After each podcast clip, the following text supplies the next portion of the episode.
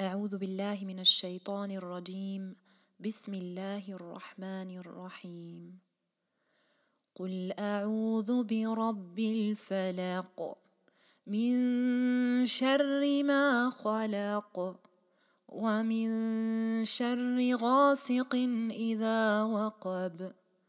ومن شر النفاثات في العقد. ومن شر حاسد إذا حسد Sag, ich nehme Zuflucht beim Herrn des Tagesanbruchs, vor dem Übel dessen, was er erschaffen hat, vor dem Übel der Dunkelheit, wenn sie zunimmt, und vor dem Übel der Knotenanbläserinnen, und vor dem Übel eines jeden Neidenden, wenn er neidet. بسم الله الرحمن الرحيم رب اشرح لي صدري ويسر لي أمري واحلل عقدة من لساني يفقه قولي alaikum wa rahmatullahi wa barakatuh und willkommen zurück bei einer neuen Folge von Sami'na. Heute möchte ich inshallah über Surat al-Falaq reflektieren, ähm, da wir zuletzt über Surat al-Ikhlas gesprochen haben und ähm, ja, sie eine perfekte Fortführung dessen ist. Ähm, wieso? Da kommen wir inshallah später nochmal drauf. Sie und Surat Nas ähm, sind äh, zwei sehr, sehr wichtige Suren und sehr bekannte Suren auch als Mu'awwidhatain. Dazu komme ich auch gleich nochmal, inshallah. Und ähm, es gibt sogar Meinungsverschiedenheiten darüber, ob diese zwei Suren, also Nas und Falaq, nicht ähm, als eines äh, herabgesandt wurden oder überliefert wurden. Ähm, die Mehrheit der Mufassirun sind sich einig, dass äh, diese Sure eine medinensische Sure ist, was auch ähm, mit einem sehr, sehr langen Hadith begründet wird aus der medinensischen Zeit. Und einige ähm, Mufassirun äh, sagen aber auch, es wäre eine mekanische Sure. Diese Sure hat fünf Verse und ähm, ist zusammen mit Surat Nas ähm, äh, oder zählt zusammen mit Surat Nas zu den Al-Mu'awwidhatain ähm, was zum einen so viel bedeutet, wie dass sie die Schutzsuren sind, die zwei Schutzsuren. Ich glaube, bei uns in der Kultur haben wir sehr oft das Mythos, dass äh, die meisten immer denken, dass Ikhlas dazugehört. Also die meisten denken, diese drei Suren sind die Schutzsuren, aber tatsächlich ähm, sind die Schutzsuren selbst oder diese Mu'awwidhatain selbst nur Surat al-Nas und Surat al-Falaq, wobei Al-Ikhlas auch eine sehr wichtige Sure ist, die im Zusammenhang mit diesen zwei Suren auch immer und sehr, sehr oft äh, rezitiert wird. Zu den Mu'awwidhatain selbst gibt es eine sehr bekannte Überlieferung, wo Aisha radiallahu anha berichtete, der Gesandte Allahs, Allahs Segen und Heil auf ihm, pflegte, wenn er zu Bett ging, in seine beiden Handflächen zu pusten, indem er Qul huwallahu ahad und die beiden Schutzsuren rezitierte. Anschließend strich er mit seinen Händen über sein Gesicht und überall über seinen Körper, soweit seine Hände hinreichen konnten. Als er aber krank war, ließ er mich dies für ihn tun. Und hier hören wir das auch nochmal ganz genau raus, dass eben Qul huwallahu ahad separat von den zwei Schutzsuren nochmal erwähnt wird. Ähm, das heißt, sie wird gemeinsam mit diesen Schutzsuren rezitiert, aber die Schutzsuren sind die Schutzsuren und Qul huwallahu ahad ist Qul huwallahu ahad. Genau, es geht also in dieser Sura ähm, um darum, Zuflucht zu nehmen ja, wir nehmen in dieser Sura Zuflucht vor der Nacht, wir nehmen Zuflucht vor den Knotenanbläserinnen hier, Nafathat fil Uqad, und dann äh, auch vor den Neidern, wenn sie neiden. Wobei Neid nicht die perfekte Übersetzung von Hasad ist. Äh, Neid ist nur ein kleiner Teil von Hasad, dazu komme ich später inshallah nochmal. Oft verwechseln wir nämlich Neid mit Hasad. Es ist nicht unbedingt dasselbe. Neid ist einfach nur ein Bruchstück aber es ist noch viel, viel mehr. Also Hassad ist noch viel, viel mehr als Neid. Wie bereits äh, zu Beginn erwähnt, gibt es einen sehr, sehr langen Hadith ähm, in Bezug darauf, dass es eine Sura aus der medinensischen Zeit ist, ähm, den ich jetzt nicht zitieren werde, aber äh, man muss sich vorstellen, nachdem ähm, das Ganze oder diese Verse kamen eben laut diesen Mufassirun, äh, nachdem die Verhandlungen von Hudaybiyah vorbei waren, äh, viele sind zum Islam konvertiert, die Juden verlieren ihre Macht zu dieser Zeit und es gab nicht viele Möglichkeiten, dem Propheten sallallahu alaihi wasallam überlegen zu sein. Das heißt, Zauberei war ein großes Thema in dieser Zeit und irgendwo auch ein Akt der Hilflosigkeit, weil man sich nicht anders gegen den Propheten zu helfen wusste. Und auch dazu gibt es einen Hadith, den ich aber gerne zum Ende hin äh, anführen möchte, ähm, da auch der ähm, ja, sehr unterschiedliche Meinungen von den Gelehrten ähm, bekommt und ähm, ich ihn aber dennoch nicht auslassen wollte. Also irgendwie hat der Hadith auch was mit mir gemacht. Deswegen wollte ich ihn auch gerne anführen, aber den hebe ich mir inshallah zum Schluss auf. Ich äh, würde vorschlagen, dass wir erstmal die Verse Schritt für Schritt durchgehen und am Ende nochmal schauen, warum dieser Hadith hier an dieser Stelle eventuell eine Rolle spielen könnte. Was vielleicht vorneweg ganz wichtig ist äh, oder interessant ist zu wissen, gerade wenn wir darüber sprechen, dass Nas und Al-Falaq äh, irgendwie auch zusammengehören oder zur selben Zeit überliefert worden sind, ähm, dass wir im Hinterkopf behalten, sie sind sich relativ ähnlich in irgendeiner Weise und in einer anderen Weise auch wieder nicht. Eine Sache, die sie voneinander unterscheidet, ist, dass wir, wenn wir über Surat al-Falaq sprechen, dass wir von dem Schutz vor äußeren Dingen sprechen, auf die wir keinen Einfluss haben. Das heißt, in dieser Sura geht es um das oder ja, das Übel, das von außen kommt, ähm, auf die wir eben gar keinen Einfluss haben, subhanallah. Und in Surat An-Nas geht es um die inneren Einflüsse, wir nennen sie im Arabischen auch Waswasa, und zwar die Einflüsterungen der Shayatin, der Saharin und so weiter, was auch natürlich gefährlicher ist als die äußeren Einflüsse. Oftmals sind wir ja beängstigt von dem, was wir sehen. Dabei sind die Dinge, die wir nicht sehen, viel beängstigender oder um diese Dinge sollten wir uns viel mehr Sorgen machen, als um die Dinge, die wir sehen können und ähm, die wir wahrnehmen und für die wir dann bei Allah um Zuflucht bitten können. So, das heißt, wenn wir jetzt verstehen oder akzeptieren, dass diese beiden Suren alle Einflüsse abdecken, also einmal die äußeren Einflüsse, die wir teilweise auch mitbekommen oder sehen, und zum anderen die inneren Einflüsse, dann müssen wir auch akzeptieren, dass diese zwei Suren der beste Tafsir zu Surat al-Ikhlas sind, die wir beim letzten Mal besprochen haben. Denn Allah wird immer deine Probleme lösen. Wenn wir vorher gesagt haben, Allahu Samad, ja, also Allah ist derjenige, der über allem steht und über alles Kontrolle hat. Dann bitten wir jetzt hier um den Schutz vor den äußeren und inneren Dingen, weil wir wissen, dass er die Kontrolle darüber hat. Er hat mehr Kontrolle als die Menschen, die uns dieses Übel antun. Er hat mehr Kontrolle über die Shayatin, die uns diese Einflüsterungen bringen. Er ist als Samad und in diesen zwei Suren gehen wir quasi näher darauf ein, und bitten Allah mit seiner Kontrolle, uns zu beschützen. Subhanallah. Und diese Sura beginnt mit dem Wort Qul, sag oder sprich oder auch sprich mir nach. Ähm, Qul ist so etwas an dieser Stelle wie eine Aufforderung. Denn wenn wir Dinge laut sagen, also wenn dir jemand sagt, sag etwas, dann musst du es ja laut sagen, du musst es aussprechen. Wenn wir Dinge laut sagen, dann verinnerlichen wir sie besser. Und wenn wir sie verinnerlichen, dann wird sie mehr zu einer Überzeugung. Einige von uns kennen das auch, wenn sie für ihr Studium lernen oder wenn sie Koran auswendig lernen, dass sie in den Momenten, wenn sie etwas ähm, sich besser merken wollen und besser memorisieren wollen, dass sie anfangen, Dinge laut zu sprechen oder laut mal jemandem vorzutragen. Kann ich es dir kurz vortragen? Kann ich es dir ganz kurz ähm, äh, sagen? Warum? Weil je lauter oder nicht je lauter, aber ähm, je mehr wir etwas laut verinnerlichen, desto mehr wird es zu unserer Überzeugung und desto mehr bleibt auch bei uns hängen.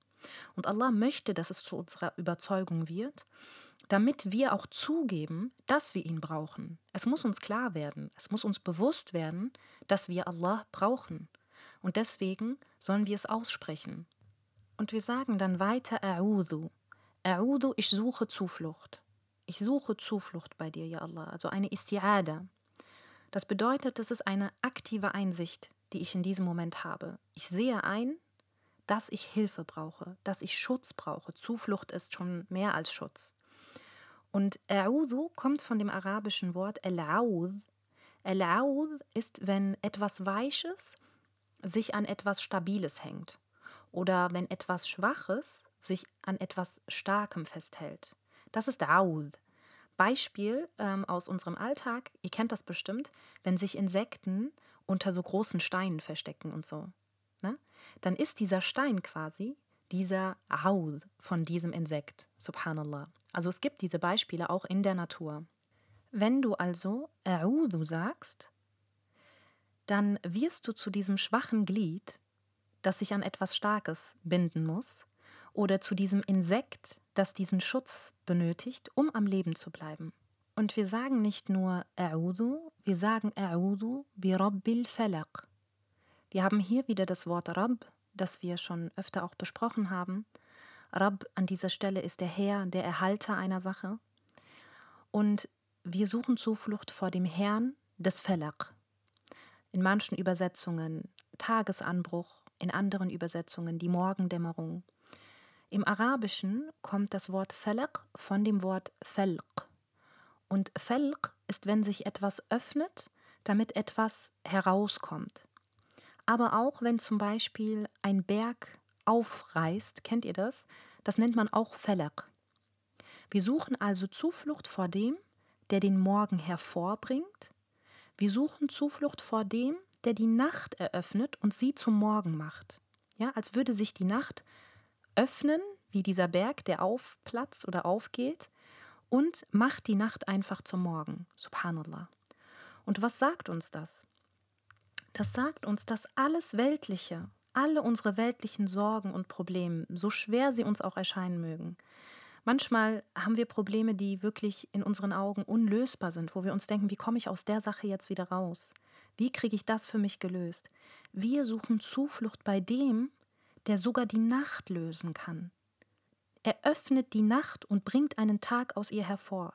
Wenn also nicht er unser Problem lösen kann, wenn nicht er uns schützen kann, wenn nicht er uns helfen kann, wer dann? Subhanallah. So, und die folgenden drei Verse sind jetzt Beispiele dafür, für das, was er geschaffen hat und für das, wovor wir Zuflucht suchen. Subhanallah. Wir sagen also im zweiten Vers, Min sharri ma khalaq. Shar ist, ähm, wird hier als Übel über, äh, übersetzt und es wird auch dabei belassen. Das heißt, es gibt keine näher, nähere Definition, welche Art von Shar. Was so viel bedeutet wie, dass es allumfassend ist. Jegliche Art von Übel, das er geschaffen hat. Also auch nochmal die po Betonung darauf, dieses Übel, auch dieses Übel, hat er erschaffen. Wenn er es also erschaffen hat, warum sollte er nicht das beste Heilmittel dafür haben? Warum sollte er nicht die beste und erste Adresse sein, die dieses Problem wieder lösen kann? Das ist wie wenn wir ein Problem mit einer Siemens-Waschmaschine haben, dann gehen wir ja nicht zu Philips. Wir gehen zu Siemens, damit die unser Problem lösen können. Die kennen die Bedienungsanleitung, die sind bestens informiert und im allerschlimmsten Fall können sie mir eine neue Maschine geben. Subhanallah. Und hier ist das Prinzip exakt das gleiche. Er ist der, der all dieses Übel auch erschaffen hat, genauso wie er uns erschaffen hat. Und wenn er nicht weiß, oder wenn er nicht derjenige sein sollte, der unser Problem löst, dann wird es niemand für uns lösen. Das heißt, er sollte unsere allererste Adresse sein, wenn wir vor unseren Problemen oder vor unseren Sorgen geschützt sein möchten. Und wir sagen weiter, وَمِن شَرِّ غَاسِقٍ إِذَا وَقَبْ Rossaq wird beschrieben als erster Teil der Nacht. Und Rasiq ist quasi das, was dunkel wird. Eigentlich hätte man an der Stelle, weil die Nacht soll ja damit beschrieben werden, man hätte jetzt auch Layl nehmen können. Layl wird überall im Koran auch erwähnt, wenn es äh, um die Nacht geht. Subhanallah. Normal benutzt Allah das Wort Layl im Koran. Nur hier benutzt Allah das Wort Rasiq. Subhanallah. Warum Rasiq? Rasiq kommt unter anderem auch von dem Wort Rasaqat. Wenn im Arabischen sagt man zum Beispiel, wenn eine Träne aus dem Auge fließt, die unaufhaltbar ist, sie kommt einfach raus. Diese Träne kommt einfach raus. Oder der erste Muttermilchtropfen zum Beispiel, der einfach kommt, der ist unaufhalt, äh, unaufhaltbar, es sickert einfach durch. Und es wird so beschrieben, dass Rasiq quasi die Nacht beschreibt, wenn während das Böse anfängt durchzusickern. Und deswegen bekommt die Nacht an dieser Stelle die Eigenschaft Rasiq, weil sie mit etwas Negativem behaftet ist, mit etwas Üblem und Bösen, nicht wie die Layl sonst im Koran. Subhanallah. Wenn wir also von dieser Nacht oder dieser Finsternis oder Dunkelheit, je nachdem wie es übersetzt wird, wenn wir von dieser Dunkelheit sprechen, dann sprechen wir nicht nur von der physikalischen Dunkelheit. Das ist auch etwas, was wir uns generell im Koran sehr oft bewusst machen sollten, dass es nicht nur immer um das Physikalische geht. Und an dieser Spe Stelle sprechen wir nicht nur von der physikalischen Dunkelheit, sondern auch über die spirituelle Dunkelheit. Allah kann das Licht in deinem Herzen wieder entfachen, sogar wenn du im tiefsten Dunkeln tappst. Manchmal sind unsere Umstände so schwierig. Auf der Arbeit ist es sehr schwierig, die Kollegen sind schwierig, die Nachbarn sind schwierig, man hat Probleme mit den Eltern, man hat vielleicht Geldsorgen, man hat vielleicht Schulden. Und man hat keine Wahl, subhanallah. Man, man weiß nicht, wie man aus diesem Kreis rauskommen soll, man weiß nicht, wie man sich lösen soll von all diesen Problemen. Ähm, oftmals auch bis hin zu Depressionen, subhanallah. Und so brauchst du Allahs Schutz. Ja, wir sprechen hier zwar über die Nacht, aber es geht weit darüber hinaus. Es geht nicht nur um die Nacht, es geht auch um die Dunkelheit in unseren Herzen. Wenn diese Dunkelheit hereinbricht, subhanallah, dann brauchen wir Allahs Schutz. Allah ist der Einzige, der wieder Licht in unser Leben bringen kann. Und weiter heißt es, Ida waqab. Waqab wird beschrieben als ein Loch, in dem sich Wasser sammelt so tief, dass man es nicht mehr rausholen kann. Kennt ihr bestimmt, ne? Also wenn man zum Beispiel auch äh, am Strand ein ganz, ganz tiefes Loch buddelt und irgendwann kommt das Wasser und das Wasser fließt dann da rein. Du könntest niemals das ganze Wasser wieder rausholen, weil es sickert. Es sickert ja tiefer und tiefer. Und das Bild in Bezug zur Nacht ist einfach das, dass die Nacht so dunkel wird, diese Intensität dieser Dunkelheit ist so tief in der Nacht, dass man sie nicht mehr sehen kann dass man sie auch nicht mehr trennen oder stoppen kann, sozusagen. Und bezogen auf das Spirituelle, von dem ich gerade gesprochen habe, kennen wir das alle, wenn wir, wenn die Probleme manchmal so auswegslos erscheinen, dass wir das Gefühl haben, wir kommen da nicht mehr raus. Wir sagen auch sehr oft, ich bin in einem Loch, ich bin in ein Loch gefallen, ich komme nicht mehr aus dem Loch raus, ähm, ich brauche jemanden, der mir die Hand gibt, um da rauszukommen. Das sind auch Dinge, die wir im Unbewusstsein sehr, sehr oft dann sagen, wenn wir in solchen problematischen Situationen sind. Und in diesen Situationen müssen wir uns bewusst machen, ja, wir sind tief gefallen. Und ja, wir sind in einem Loch. Und ja, wir kommen alleine gerade nicht raus. Aber keiner kann uns helfen, außer Allah. Er kann die Dunkelheit lösen wie kein anderer, denn er ist Rabbul Falaq. Wenn er Rabbul Falaq ist, dann kann er mich auch daraus holen. Dann kann er die Probleme auch von mir lösen. Wenn ich daran glaube, wenn ich das verinnerliche, dass er derjenige ist, der alles für mich lösen kann. Subhanallah. Und als nächstes sagen wir, und vor dem Übel aller Menschen, die auf geheime Bestrebungen aus sind oder in einer anderen Überlieferung vor den Knotenanbläserinnen. Naffathat ähm, ist äh, so ein komisches Spucken und gleichzeitig Pusten. Kennt ihr das, wenn so die äh, Zunge zwischen den Zähnen, so dieses Pf, muss ich jetzt mal vormachen, das Geräusch. Das ist so ein, das wird als Neffathat beschrieben. Und Neffatha wird zum Beispiel benutzt, wenn man eine Kerze auspustet oder generell, wenn man pustet. Als der Prophet sallallahu wasallam auch in seine Hände gepustet hat ähm, beim Rezitieren der Suren, das hat man auch Nefatha genannt. Und Nefath ist das, wenn es dann zur Berufung wird. Ja? Das heißt, es wird dann für die Berufung benutzt, dass man selber ein Nefath ist, zum Beispiel. Und hier wird der feminine Plural benutzt. Manche sagen, dass das der Bezug darauf ist, dass es um Frauen geht. Andere sagen, es muss nicht unbedingt um die, sich um die Frauen handeln, denn die Menschen sind zum Beispiel auch feminin etc. Ähm, aber ähm, es gibt viele Auslegungen darüber, dass es überwiegend Frauen damals waren, da die Frauen leider eine lange Zeit auch in vielen Kulturen zu der unterdrückten ähm, Gruppe gehört haben. Und dadurch, dass sie wussten, sie können anders nichts kontrollieren und nichts bewirken, wurde es zu einer Art ja, Möglichkeit, ähm, auch Kontrolle zu übernehmen. Das ist aber nur eine Interpretation und das muss nicht heißen, dass das ähm, eins zu eins so übertragen werden kann.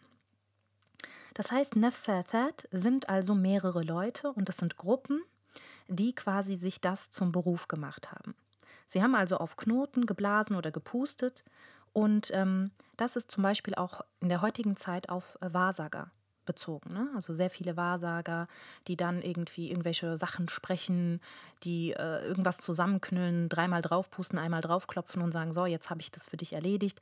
Das ist alles so ein Hint auf diese Leute. Also es ist nicht nur, damals wurden sie halt Knotenanbläserinnen genannt, heute heißen sie mittlerweile anders, machen aber im Prinzip eins zu eins dasselbe, wie die Leute damals auch. Und ich finde, an der Stelle ist es auch nochmal ganz wichtig zu erwähnen, dass gerade in unseren kulturellen Kreisen wir sehr, sehr vorsichtig sein müssen heutzutage, wenn Leute davon sprechen, dass sie ja, dass ihnen was gemacht wurde und dass jemand dann einem Ruqya macht und mittlerweile nennt sich ja jeder zweite Raqi. Und nicht jeder kann Ruqya machen und nicht ähm, äh, jede Art von Ruqya, so wie Sie es beschreiben, ist unbedingt richtig, ähm, weil es sehr, sehr oft, also auch von dem, was ich höre, subhanallah, ich bekomme sehr viel mit von ähm, anderen Menschen, die dann sagen, ja, ich war dann bei einem Raqi und dieser Raqi hat dann gesagt, ich soll ihm ein Bild holen von dieser Person und er konnte mir auch genau sagen, wer mir das gemacht hat und wo sie das versteckt haben. Das heißt, diese Menschen verkaufen dir Schirk unter islamischem Vorwand sozusagen. Diese Leute, die dir sagen, wer dir Sihr gemacht hat, wo sie es dir gemacht haben, wie sie aussehen, zieh jetzt das an, darauf lese ich was und dann geht es dir wieder besser, bring mir ein Foto etc. Das ist super gefährlich. Das ist fern von Qul a'udhu bi rabbil falaq. Das ist fern von dem, was Allah uns an Mitteln gegeben hat, um uns selber zu schützen.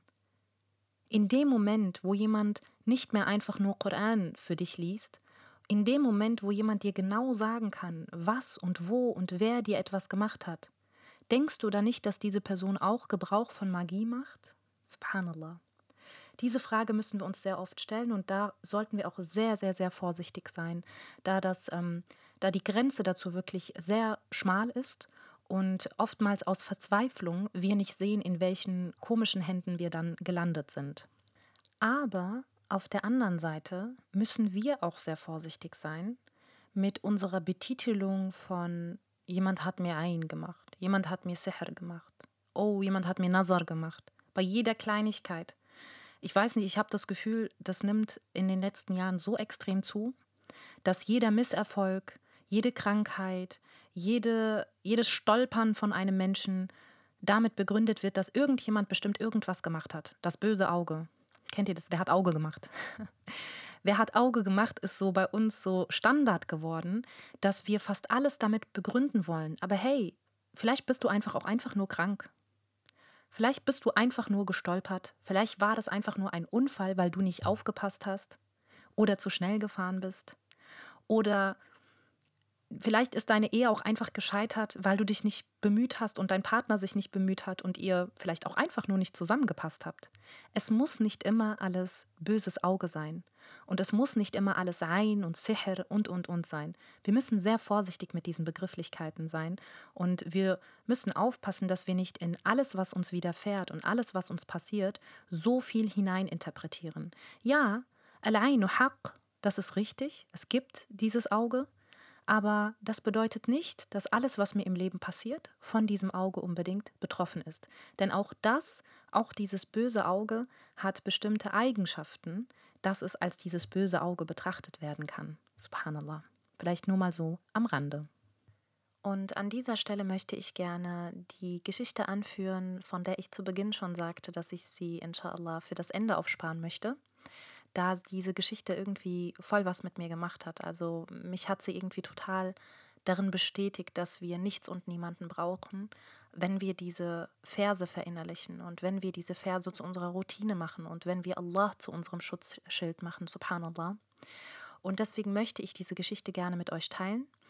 Ähm, zu dem Hintergrund vielleicht, ähm, es gab damals eine Zeit, ähm, wo es hieß, dass der Prophet sallallahu alaihi wasallam äh, sich ähm, unwohl gefühlt hat und öfter Dinge vergessen hat. Also er hat dann zum Beispiel Sachen gesagt äh, und später hat er dann gesagt, äh, gefragt, ob er diese Sache gesagt oder getan hat. Also äh, er war sich dann nicht mehr sicher. Und das ist so etwas, wie er das auch gemerkt hat. Manche sagen, dass er, dass sein Gedächtnis nachließ. Manche sagen, dass er Druck verspürt hat. Wallahu a'lam. Ähm, jedenfalls gibt es dazu ähm, einen Hadith, sowohl in Bukhari als auch in Muslim, mit kleinen Unterschieden in den Details. Ähm, aber beides sind starke Hadithe und so werde ich inshallah versuchen, äh, diesen Hadith äh, so gut wie möglich wiederzugeben. Sinngemäß äh, heißt es in dem Hadith von Muslim, dass der Prophet wasallam Aisha radiallahu anha erzählte über einen Traum, wo sich zwei Engel unterhielten über diesen Sihr. Und der eine Engel saß quasi zu seinem Kopf und der andere Engel an seinem Fußende. Und sie, sie beschrieben den Zauberer äh, und sie benannten ihn auch namentlich. Äh, sie benannten Labid bin Asim ähm, und sie beschrieben auch, wo genau, an welchem Ort er ähm, einen Knoten finden wird, äh, wo ihm eben dieser Zauber gemacht wurde, an einem bestimmten Brunnen. Äh, den Namen habe ich jetzt nicht ganz parat, aber man kann diese Hadithe inshallah nachlesen. Ähm, und sie beschrieben dann auch, was der Prophet sallallahu alaihi wasallam unternehmen sollte, um sich davor zu schützen. Subhanallah. So, und in einer Ergänzung von Imam al-Wahidi heißt es, dass der Prophet sallallahu alaihi wasallam daraufhin drei von seinen Gefährten damit beauftragt hat, zu diesem Brunnen zu gehen, um diesen Sihr da rauszuholen und ihn dem Propheten zu bringen. Und sie haben ein Bündel gefunden, so sagt man, das aus elf Knoten bestand. Und so entsandte Allah, subhanallah, diese elf Ayat, also Surat al-Falaq und Surat al-Nas, und das ist übrigens auch die Meinung, die besagt, dass diese Verse zusammen herabgesandt wurden, auf das der Prophet sallallahu alaihi wasallam dann äh, Vers für Vers rezitiert hat und dabei jeweils immer einen Knoten gelöst hat. Also er hat einen Vers rezitiert und einen Knoten gelöst, bis alle elf Knoten gelöst wurden. Subhanallah. Und er selber beschrieb sich danach als erleichtert und geheilt. Subhanallah. Und ich finde diese Überlieferung so wunderschön in Bezug darauf, dass wir sehr oft immer denken, dass die Lösungen woanders liegen, dass irgendjemand uns helfen könnte, dass irgendein Raqi uns helfen könnte, irgendwelche Menschen uns helfen könnten. Und dabei ist die Lösung so nah. Sie liegt in unseren Herzen, sie liegt auf unseren Lippen, sie liegt in unseren Händen, subhanallah. Im Koran liegt diese Lösung. Und wenn wir lernen zu verinnerlichen, was diese Ayat bedeuten, und wenn wir lernen daran zu glauben, fest daran zu glauben, dass diese Ayat uns den versprochenen Schutz gewähren, dann müssen wir uns nicht sorgen. Und nun kommen wir zu dem letzten Vers dieser Sura. وَمِن شَرِّ حَاسِدٍ Ida Hasad, vor dem Übel des Neiders, wenn er neidet. Wir hatten vorhin schon kurz davon gesprochen, dass Neid nur ein kleiner Bruchteil von Hasad ist. Hasad ist etwas, was im Herzen passiert. Ja, das ist eine Emotion, du kannst sie nicht sehen. Die die arabische Definition von Hasad ist, ein Gefühl, das im Innern des Herzens gefangen ist weil sie wollen, dass etwas Gutes jemand anderem genommen wird. Egal, ob sie es selber haben oder nicht. Ja? Und davon gibt es zwei Dimensionen. Die erste Dimension ist, ich wünschte, sie hätte das nicht. Oder ich wünschte, sie hätte nicht so einen tollen Mann. Ich wünschte, sie hätte nicht dieses krasse Auto. Die zweite Dimension ist, auch wenn sie es noch nicht hat, ich will sicher gehen, dass sie es nie bekommt. Ganz oft sehe ich das oder bekomme das mit in Bezug auf äh, Leuten, die heiraten wollen. Dass die beste Freundin irgendwie alles schlecht heißt, was da passiert. Diese Frau ist noch nicht mal verheiratet mit diesem Bruder. Und es passieren schon so viele Gerüchte, Diskussionen und lass das lieber und, und, und, und, und. Und ganz oft habe ich das Gefühl, dass es so ist, so, wir, wir nennen das Gönnen, dass diese Person dir nicht gönnt, ja. Auch wenn sie noch nicht mal diesen Mann an ihrer Seite hat, will diese andere Person sicher gehen, dass das nicht passiert. Und das ist schon fast Besessenheit. Und das ist Hasad. Subhanallah. Hasad kannst du nur so behandeln, in Anführungsstrichen, dass du Allah um Schutz davor bittest, weil es etwas ist, was wir nicht sehen, was wir nicht einmal messen können. Diese Person kann deine beste Freundin sein und vielleicht wirst du nie in deinem Leben erfahren, dass sie Hasad für dich empfindet. Du kannst Allah nur darum bitten, dass er, dass er dich davor schützt weil er es kennt und weil er das Innere der Herzen kennt. Und das ist wirklich, wirklich schlimm. Man sagt auch, dass es so Besessenheit ist von, von dem Schmerz anderer, dass die Person sich sogar freut, wenn es der anderen Person schlecht geht. Endlich kann ich wieder für sie da sein, in Anführungsstrichen, aber dass man eigentlich diese Person gar nicht glücklich sehen kann. Und das ist sehr, sehr gefährlich. Also dieser Grad ist sehr, sehr gefährlich. Und Allah sagt nicht, jetzt ganz wichtig, er sagt nicht nur vor dem Neider, wenn er neidet, er sagt vor dem Übel dessen. Was ist das Übel dessen, wenn er neidet? Auch, dass ich plötzlich schwächer werde. Das Übel von dem Neider, wenn er neidet, ist, dass ich selber schwächer werde. Ich werde schwächer in meinem Glauben. Warum? Weil ich mir nonstop anfange, Gedanken darüber zu machen. Was könnte als nächstes passieren?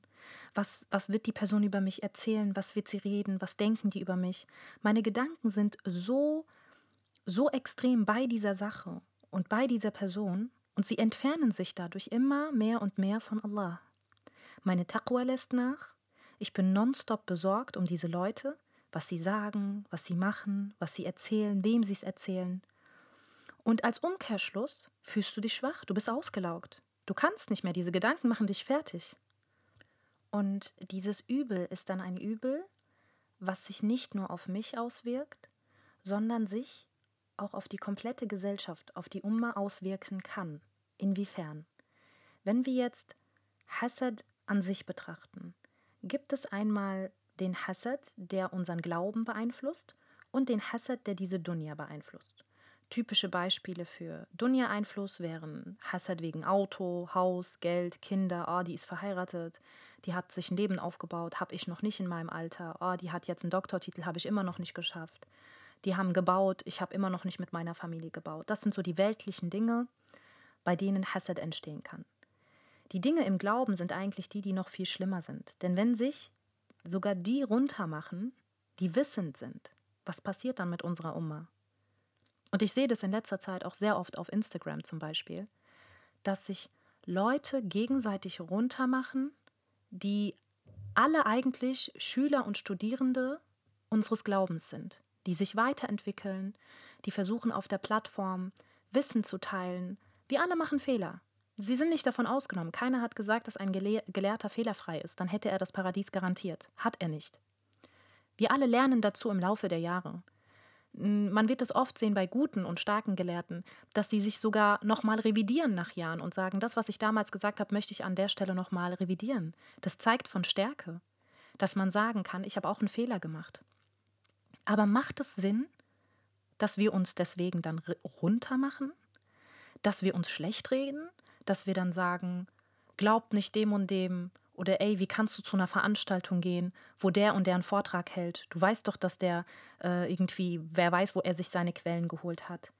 Das ist viel, viel gefährlicher, auch in unseren Moscheen, subhanallah. Dass es dann heißt, ja, warum gehst du in die Moschee? Da ist doch der Imam, da ist doch der Imam. Wenn diese Art von Schar oder von Übel passiert, dann leiden wirklich mehr als nur ein Betroffener, subhanallah. Und ich spreche nicht davon, dass wir nicht vorsichtig sein sollen. Natürlich gibt es viele selbsternannte Imame und so weiter und so fort. Natürlich müssen wir selektieren, woher kommen diese Leute, was haben sie gelernt, was bringen sie mit, wie sind die Inhalte und so weiter und so fort. Das ist nicht das, was ich hier damit sagen will. Was ich damit sagen will, ist, dass es Menschen gibt, die aus Hassad heraus eine andere Moschee nicht triumphieren lassen können oder es nicht sehen können, dass eine andere Moschee an einem Veranstaltungstag voll ist und dass die Leute der eigenen Moschee die andere Moschee besuchen. Oh mein Gott. Das ist das, was gefährlich ist. Warum? Wenn die andere Moschee einen super Inhalt, Input bietet, warum sollen sich die Moscheen gegenseitig nicht unterstützen? Warum sollte ein Imam nicht den Vortrag eines anderen Imam besuchen? Warum? Das ist das, was ich meine und das ist das, was ich auch als sehr gefährlich heutzutage äh, empfinde. Und so kann ich Allah nur darum bitten, dass er uns nie zu denen gehören lässt, die Hassad für jemand anderen empfinden und dass er uns nie zu denen gehören lässt, die betroffen sind von Hassad. Und möge er uns stets zu denen gehören lassen, die von sich sagen können, Sami'na wa ata'na. Wa jazakumullahu khairan. Wassalamu alaikum wa rahmatullahi wa barakatuh.